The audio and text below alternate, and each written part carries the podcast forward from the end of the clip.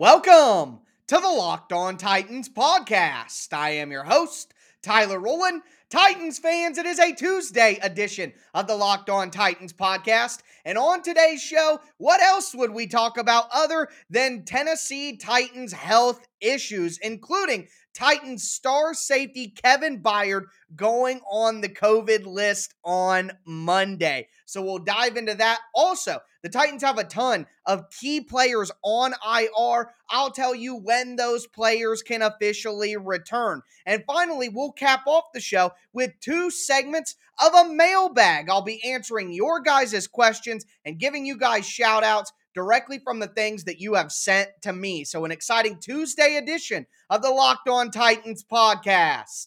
Let's get it.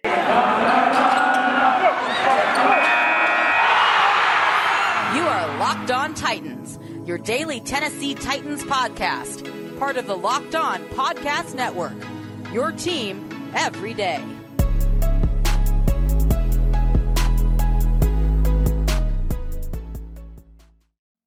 Titans fans, it is a Tuesday edition of the Locked On Titans podcast. We are going to discuss injury news, when players can come back from IR, but we're going to start with Kevin Byard going on the COVID reserve list. Before we get into that, do want to thank you guys for making the Locked On Titans podcast your first listen every day. If this is your first ever listen to the Locked On Titans podcast, make sure that you subscribe on whatever platform you stream. Also, check out the Locked On Titans YouTube page and smash that notification bell to make sure that you know when all of my content goes live. Follow me on Twitter at Tic Tac Titans. Follow the show on Facebook at Locked On Titans Pod. But with all that being said, time to get into this roster news. And we're going to go through a bunch of different items. Number one, Kevin Byard going on the COVID list. He did test positive, according to Tom Pelissero from the NFL Network. Now, Kevin Byard is a vaccinated player. So, with that being said, he's going to be out a maximum of 10 days, or Byard can come back if he has two negative tests within 24 hours of each other anytime going forward. Now, here's the, I guess, the positive, the silver lining here. It's a bye week. So even if KB takes the full 10 days to get over COVID, he still would be able to play in the Jaguars game. So that's good news. Now, on the flip side of that, we have to be honest here COVID 19 impacts everybody differently. I personally was completely fine when I had COVID last year. But my brother, who's a big Titans fan, positive thoughts going that way, he really struggled and spent some time in the hospital with COVID. And I would argue that he's in better shape than I am and does more physical labor on a regular basis than I do. So it can impact everybody differently. And I certainly hope that, you know, a lot of people out there are just saying, oh, well, he'll be back for the next game. So who cares? Well, this is an illness that could impact not only his health, but his immediate conditioning. So let's just hope that Kevin Byard has no symptoms, stays healthy, and can come back at the same level that he's been playing all year long. But positive thoughts towards Kevin Byard, who is on the COVID list. Speaking of the COVID list, the Titans brought outside linebacker Joe Jones off the COVID list. Any depth can't hurt right now. He's right back on the 53 man roster. And with Logan Woodside set to come off the COVID list in the coming days, Deshaun Kaiser was cut from the Titans practice squad. So those are the roster moves that happened. But I want to turn the conversation to the players that are on IR right now, the important players for the Titans, and when they could come off IR, just so you guys know exactly when to be anticipating them. Number one, Julio Jones. Julio Jones has the ability to come off IR and play against the Jacksonville Jaguars in week 14. Same thing with safety Dane Cruikshank. So both of those guys could be activated prior to that game. Now, here's the reality they may not be ready to come off IR. That's a possibility. The three week time period or three game time period may not be enough for Dane Cruikshank or Julio Jones. So don't get your hopes up too high. All I'm telling you is they are eligible to. And what's happened a lot this year is guys get activated off injured reserve, but then they go into a 21 day period where the team can have them practice without actually activating them to the 53 man roster. So they could be activated from IR and be in the 21 day wait period as well. So it doesn't mean that they're coming back on the active roster, but they are at minimum eligible to come off of IR and play in the game. And I, I, tell you, if Julio Jones does get activated or Dane Cruikshank does get activated for this game, it'll be the Saturday right before the game is played on Sunday in two weeks. So don't expect any imminent news, but some some hope in the darkness, uh, a light in the distance that we can go towards. Uh, Bud Dupree is eligible to come off IR and play in the Week 15 game against the Pittsburgh Steelers. Revenge game, anybody? I would be down for that. AJ Brown and Chris Jackson are eligible to come off IR week 16. That would be a home game on Thursday night football against the San Francisco 49ers. I would be shocked if the Titans brought back AJ Brown on a short week. So I would expect AJ to miss that game as well. But either way, looking at those guys, for me, I got asked the question who's most important to come off IR? And I got to be honest with you guys. For me, it's Julio Jones, and mostly because he's the soonest. I think that this Titans team is insanely improved if they just have one NFL level wide receiver. Not only would they be getting an NFL level wide receiver back with Julio Jones, but they would be getting one of the better wide receivers in the NFL back. And I know a lot of you guys have a bad taste in your mouth with Julio right now, but we saw what he could do against Seattle when he's healthy. And you have to assume that all this waiting time over a month off would allow him to get healthy. When he's healthy, he's still one of the game changers in the NFL. And I think he would do a tremendous amount for the Titans offense because of the way that it would slot everybody. Nick Westbrook-Ikhine doesn't have to take the top cornerback anymore. Uh, Dez Fitzpatrick isn't on the field. Cody Hollister isn't on the field. These things matter. So for me, getting Julio Jones back on time for the Jags game is what's most important out of all those names we just listed. Also, want to mention here Jackrabbit Jenkins, according to Ian Rapoport, has a foot and ankle sprain that is likely going to cause him to miss time. Right now, there is some optimism that he won't have to go on IR, but I wouldn't expect Jackrabbit Jenkins to be able to play in that game against the Jags either. So the hits just keep on coming along with Rashaan Evans, David Long, Teair Tart, and Nate Davis nursing serious injuries that they haven't been placed on IR for, but they've missed multiple weeks in a row now. So the Titans' injuries, they're up to 86 players on the roster. They've set the record through 12 weeks. Just insane what's going on right now. The Titans need to get away. And if you need to get away, then you need to check out beachbound.com. In life, we're all bound for different things. With beachbound.com vacations, you could be bound for adventure, you could be bound for passion, bound for discovery, bound for togetherness, bound for immersion, bound for rejuvenation, or you may be bound for encountering the unexpected. Personally, when I'm at a beach resort, I'm bound to end up at the poolside bar or maybe creating my own taco flight. As long as I've got a good view and a good drink in my hand, I'll be happy as can be. With beachbound.com, you can find the perfect beach vacation for you no matter what you are looking for. What are you bound for? Visit beachbound.com today.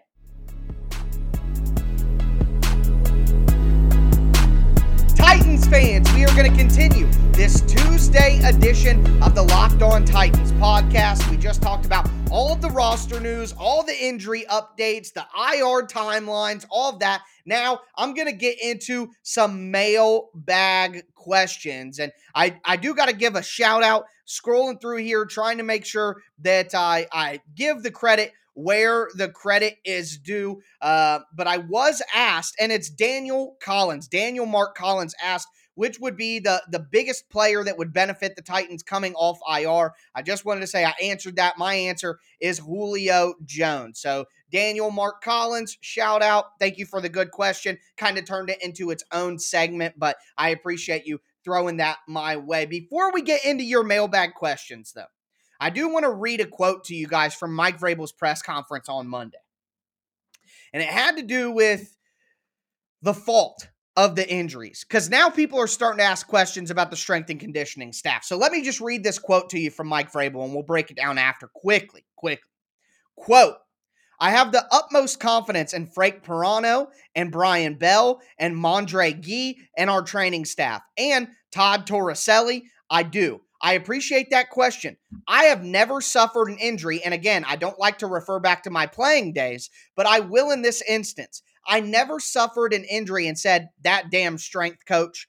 I never said that. I never said that trainer sucks. I know that is not the case. Some of these things are unfortunate. Some of these injuries are kind of just part of football. There is a large responsibility on the player to make sure that they are doing everything they can to stay on top of things and the programs that we have them do. I will go back and use Corey Davis as an example. He suffered some hamstrings early on. So then he was on a hamstring program. I remember Rashaan Evans as a young player, maybe had an issue with his groin. So now he is on a groin program that they do religiously. A lot of this is you don't go to class as a young player, there is no class or campus you have to be on. You come in here, you do your rehab, and you do all of those routines. A lot of that falls on the player and their responsibility. Then some of it is just unfortunate that guys get injured out there playing. End quote. Let's just go through here. Vrabel said, that damn strength coach, that trainer sucks. He never said that. So he is completely saying this isn't the training staff or strength and conditioning's fault whatsoever. Completely alleviated them of blame in the first few sentences. Then he follows up with there is a large responsibility on the player to make sure they are doing whatever they can to stay on top of things and the programs that we have them do. Then he cites two examples of players with special programs for their injury area. He says, a lot of this is you don't go to class. So is Mike Vrabel using the rehab programs as an example and calling those classes. Like you don't have to go to class anymore. You should be in here doing your rehab program. As a young player, there is no class or campus you have to be on. You come in here, you do your rehab, and you do all those routines. A lot of that falls on the player and their responsibility. Then some of it is just unfortunate the guys get injured out there playing. So Mike Vrabel is saying some of it is just unfortunate injuries, which is true. But he is also saying that the young players, read through the lines here, as a young player, there's no class or campus you have to be on. You come in here, you do your rehab, and you do all of your routines. A lot of that falls on the player and their responsibility. Then some of it is just unfortunate. Mike Vrabel is literally saying it is the players' fault. They are not taking their training, their rehab, and their conditioning serious enough. And I think that is ridiculous for him to completely blame the players for a historic season of injuries with a ton of soft tissue, groin, hamstring, to completely alleviate the training staff and the coaching staff and the strength staff and put all the blame on the players it's nonsense. And it goes back to the one thing about Mike Vrabel that annoys me the most. He thinks like a player too much and not enough like a coach. The Jimmies and the Joes. This right here. He does not realize all of the little individual areas where these things matter coaching, strength and conditioning. He always always solely puts the blame on the players. And I don't even think that it's like a nefarious thing where he's like, not my fault, not my fault. It's not a self accountability issue. It's he's when he was a player, he blamed everything on himself. He took accountability. If he got injured, he needed to train better. If he didn't make a play, he needed to play better. And that's true. But coaching matters. Strength and conditioning staffs matter. That player only mentality, that player accountability mentality, just results in putting too much pressure on the players and not putting the responsibility enough on the coaching staff and on the strength and weight staff. Now, I have no medical background, and I have said this a hundred times on this show, but to completely alleviate all of those people on the strength staff of any blame whatsoever when the Titans are having a historic year for injuries that's naive as well. That cannot be the case. They cannot have 0% blame in the blame pie and 100% of the blame be on the players.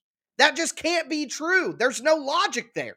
So that frustrates me about Mike Vrabel. I wanted to make sure that you guys heard that, wanted to make sure that you guys saw that because obviously the injuries are the biggest storyline of the season so far. And to blame all of it on the players, like Mike Vrabel did this last year with the defensive coordinator thing.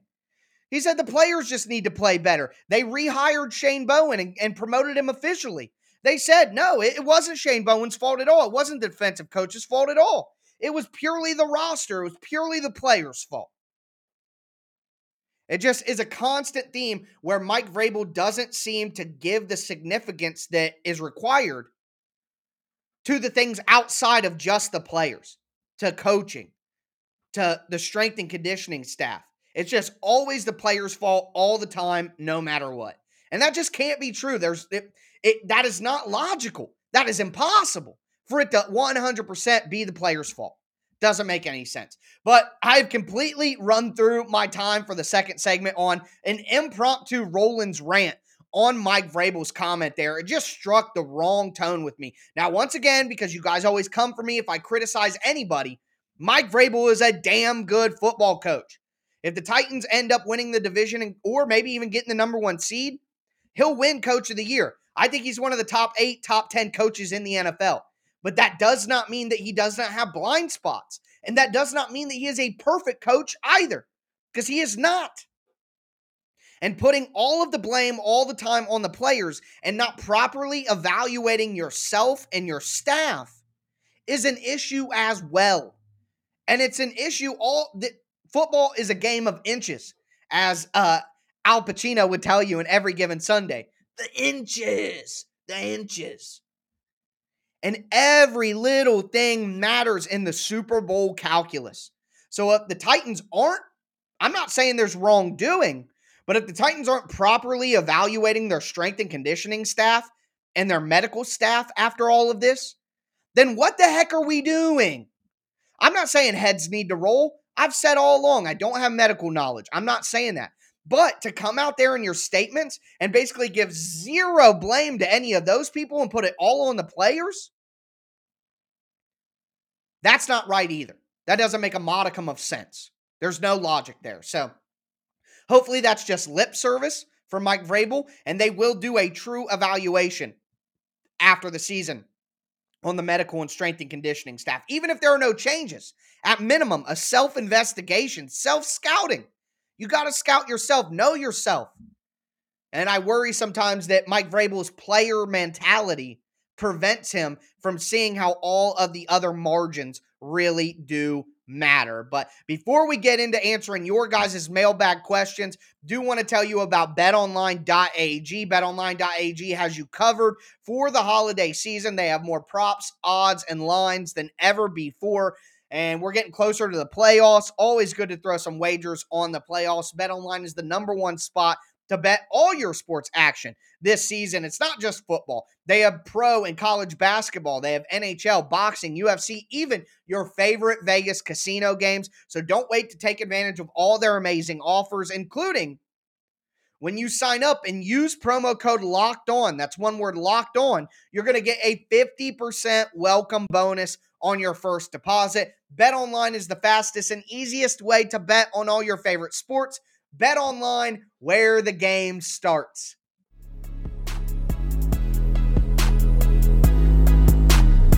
Titans fans, we are going to cap off this Tuesday edition of the Locked On Titans podcast with some mailbag questions. I have not given myself a ton of time to get through all of the questions you guys sent in, so we will get to them quickly. Before we do, want to thank you for making the Locked On Titans podcast your first listen every day. Ask for your second listen. Make sure you check out the Locked On Bets podcast hosted by your boy Q and handicapping expert Lee Sterling. They've been on fire this uh this year, this NFL season with their picks. So make sure you check out the Locked On Bets podcast presented by betonline.ag, whatever platform you do stream. So, diving into the first question the Canadian Titan, the elite Canadian Titan, said the Tennessee Titans are 0 2 since you publicly came out against the Tennessee Tickle Monsters.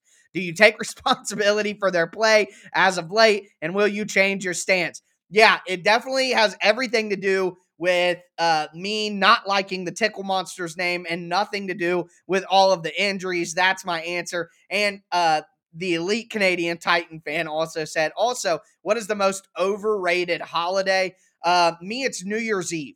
Uh, it's supposed to be this big party, this extravagant moment. You get your kiss at midnight, the ball drops, all that. Really, the last couple of years, I don't even want to go out. It's amateur hour. You don't want to drink and drive. There's tons of idiots out. People use it as a reason to shoot off guns and just be reckless. And I got to tell you, I- I'm just not about all of that craziness, all of that irresponsibility. I can't take it. So, New Year's Eve uh, throughout my 20s, now that I'm into my 30s, New Year's New Year's Eve is the most overrated holiday of them all. If you want to go out, get drunk, and be obnoxious, I like St. Patrick's Day a lot better for that anyway. So spare me on the New Year. Who cares? Um, next, Kenneth. Two questions. Getting into. Do you believe Dontrell Hilliard is past Jeremy McNichols on the depth chart?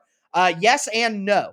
As running back two, Yes, if the Titans needed to run the ball, even if they needed to throw a little screen, I think so. But Dontrell Hilliard is not the pass blocker that Jeremy McNichols is, and Dontrell Hilliard doesn't know the system as well as Jeremy McNichols does. But Dontrell Hilliard is a better runner and a better athlete. So, yes and no. Second question What position group do you think needs to be addressed the most in the draft next year? I honestly couldn't decide between offensive line or offensive weapons. Um, yeah, I think offensive weapons. I think getting another wide receiver, replace Chester Rogers in the slot with somebody worth a damn. Please. Please. Uh, and then they do need a tight end. I was wrong. They, they need they need a better tight end. Uh, you can't have Geoff Swaim as your tight end one. And with Firkser completely fallen off, uh, I think the Titans definitely need to attack tight end in a major way. But honestly, I'd rather see them attack tight end in free agency than the draft. It's very hard to get good tight end production from a rookie in the NFL. So uh, I, I would go with pass catchers on offense, uh, followed by offensive line depth. For sure, the offensive line is getting old. Uh, Daniel Mark Collins already answered your question. Travis Walker, he said, Do you feel we kept some guys out that weren't even hurt and could have played in order to be as healthy as possible for the playoff push? No, I, I don't think the Titans have the depth right now with all the injuries to do that. I think everyone that can play, played. I mean, there were people who weren't inactive in the game that were hurt that they couldn't even afford to put them inactive because they needed a game day roster. So I, I don't I don't think that that is the case.